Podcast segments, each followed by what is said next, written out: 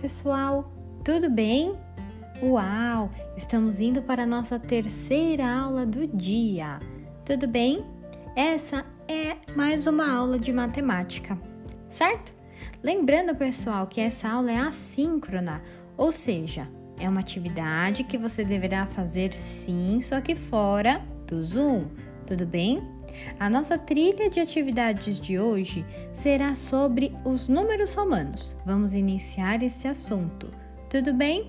Então, vocês iniciarão a aula por meio de um texto que vocês deverão copiar em seu caderno.